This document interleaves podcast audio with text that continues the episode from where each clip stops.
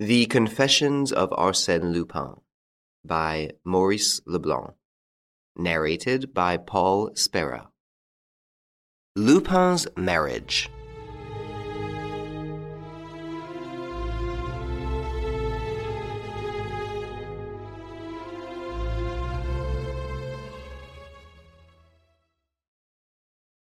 Monsieur Arsène Lupin has the honor to inform you of his approaching marriage with Mademoiselle Angélique de Sarzeau Vendôme, Princess de Bourbon Condé, and to request the pleasure of your company at the wedding, which will take place at the church of Sainte Clotilde.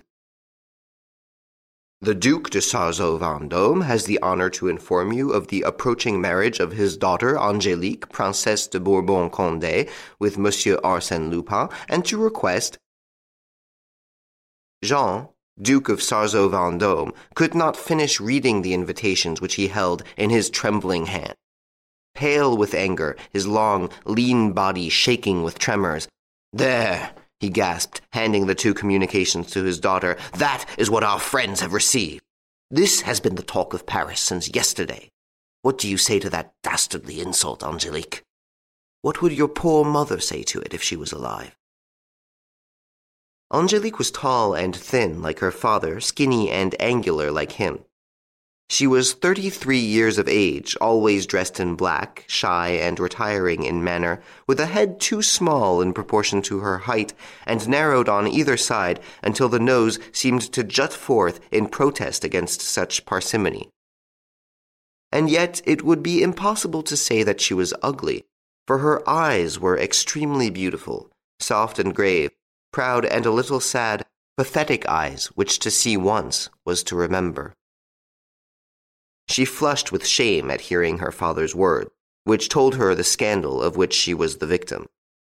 But as she loved him, notwithstanding his harshness to her, his injustice and despotism, she said, Oh, I think it must be meant for a joke, father, to which we need pay no attention. A joke? Why, everyone is gossiping about it.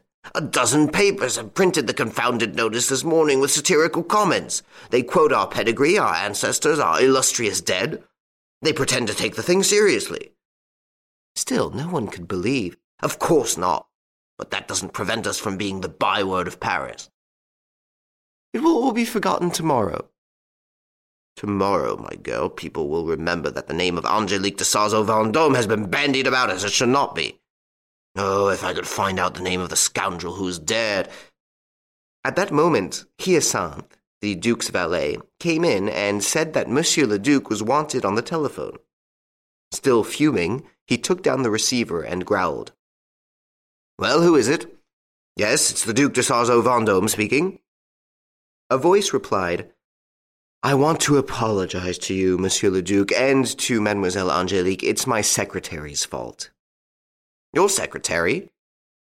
Yes, the invitations were only a rough draft which I meant to submit to you. Unfortunately, my secretary thought. But tell me, monsieur, who are you?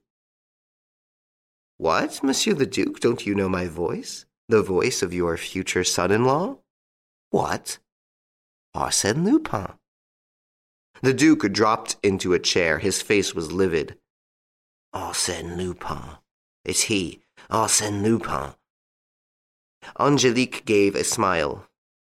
You see, father, it's only a joke, a hoax. But the Duke's rage broke out afresh, and he began to walk up and down, moving his arms. I shall go to the police. The fellow can't be allowed to make a fool of me in this way. If there's any law left in the land, it must be stopped. Hyacinthe entered the room again. He brought two visiting cards. Chautoir, Le Petit. Don't know them. They are both journalists, Monsieur le Duc. What do they want? They would like to speak to Monsieur le Duc with regard to the marriage. Turn them out, exclaimed the Duke. Kick them out, and tell the porter not to admit scum of that sort to my house in the future. Please, father, Angelique ventured to say. As for you, shut up. If you had consented to marry one of your cousins when I wanted you to, this wouldn't have happened. The same evening, one of the two reporters printed on the front page of his paper a somewhat fanciful story of his expedition to the family mansion of the Sarzeau Vendômes in the Rue de Varennes, and expatiated pleasantly upon the old nobleman's wrathful protests. The next morning, another newspaper published an interview with Arsène Lupin, which was supposed to have taken place in a lobby at the opera. Arsène Lupin retorted in a letter to the editor I share my prospective father in law's indignation to the full. The sending out of the invitations was a gross breach of etiquette, for which I am not responsible, but for which I wish to make a public apology. Why, sir, the date of the marriage is not yet fixed. My bride's father suggests early in May. She and I think that six weeks is really too long to wait. What gave a special piquancy to the affair and added immensely to the enjoyment of the friends of the family was the Duke's well known character, his pride, and the uncompromising nature of his ideas and principles. Duke Jean was the last descendant of the Barons de Sarzeau, the most ancient family in Brittany. He was the lineal descendant of that Sarzeau who, upon marrying a Vendôme, refused to bear the new title which Louis XV forced upon him until after he had been imprisoned for ten years in the Bastille, and he had abandoned none of the prejudices of the old regime. In his youth, he followed the Comte de Chambord into exile. In his old age, he refused a seat in the chamber on the pretext that a Sarzeau could only sit with his peers. The incident stung him to the quick. Nothing could pacify him. He cursed Lupin in good round terms, threatened him with every sort of punishment, and rounded on his daughter. There, if you had only married. After all, you had plenty of chances. Your three cousins, Mussy, d'Amboise, and Caorches, are noblemen of good descent, allied to the best families, fairly well off, and they are still anxious to marry you. Why do you refuse them? Ah, because Miss is a dreamer a sentimentalist, and because her cousins are too fat, too thin, or too coarse for her. She was, in fact, a dreamer. Left to her own devices from childhood, she had read all the books of chivalry, all the colorless romances of olden time that littered the ancestral presses. And she looked upon life as a fairy tale in which the beauteous maidens were always happy, while the others wait till death for the bridegroom who does not come. Why should she marry one of her cousins when they were only after her money, the millions which she had inherited from her mother? She might as well remain an old maid and go on dreaming. She answered gently, You will end by making yourself ill, father. Forget this silly business. But how could he forget it? Every morning some pinprick renewed his wound.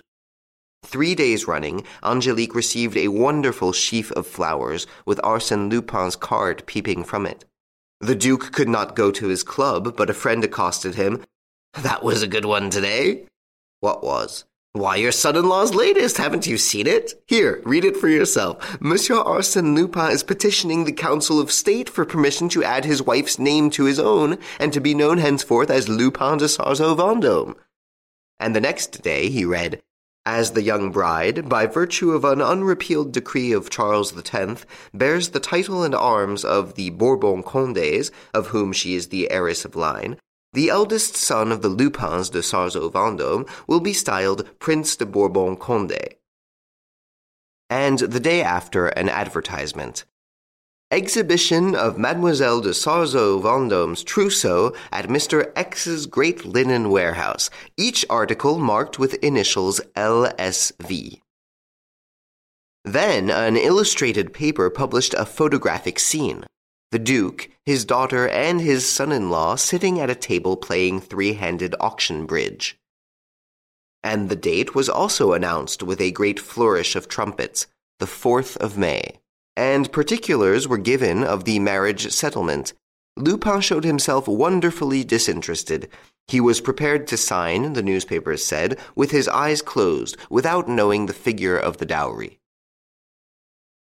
All these things drove the old Duke crazy.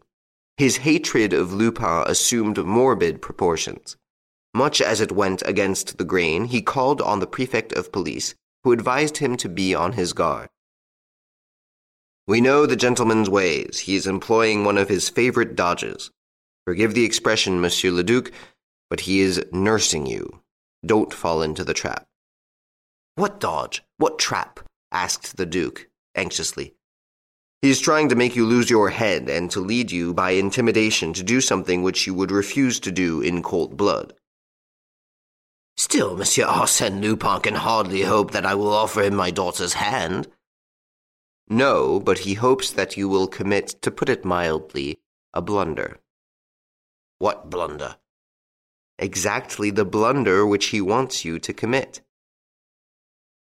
Then you think, Monsieur le Préfet? I think the best thing you can do, Monsieur le Duc, is to go home, or, if all this excitement worries you, to run down to the country and stay there quietly, without upsetting yourself. This conversation only increased the old Duke's fears. Lupin appeared to him in the light of a terrible person who employed diabolical methods and kept accomplices in every sphere of society. Prudence was the watchword and life from that moment became intolerable.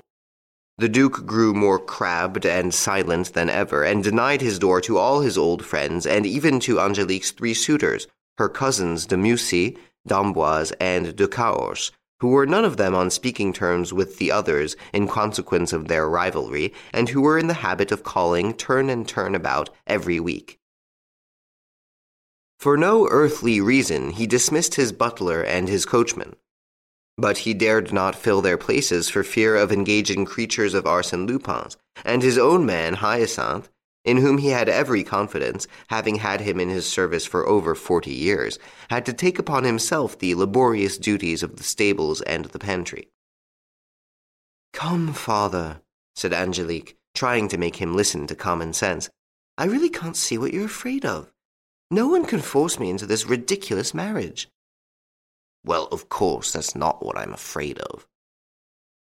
What then, father? How can I tell? An abduction, a burglary, an act of violence. There's no doubt that the villain is scheming something, and there's also no doubt that we are surrounded by spies. One afternoon he received a newspaper in which the following paragraph was marked in red pencil. The signing of the marriage contract is fixed for this evening at the Sarzeau Vendôme townhouse. It will be quite a private ceremony, and only a few privileged friends will be present to congratulate the happy pair. The witnesses to the contract on behalf of Mademoiselle de Sarzeau Vendôme, the Prince de la Rochefoucauld Limours, and the Comte de Chartres will be introduced by Monsieur Arsène Lupin to the two gentlemen who have claimed the honor of acting as his groomsmen, namely, the Prefect of Police and the Governor of the Santé prison.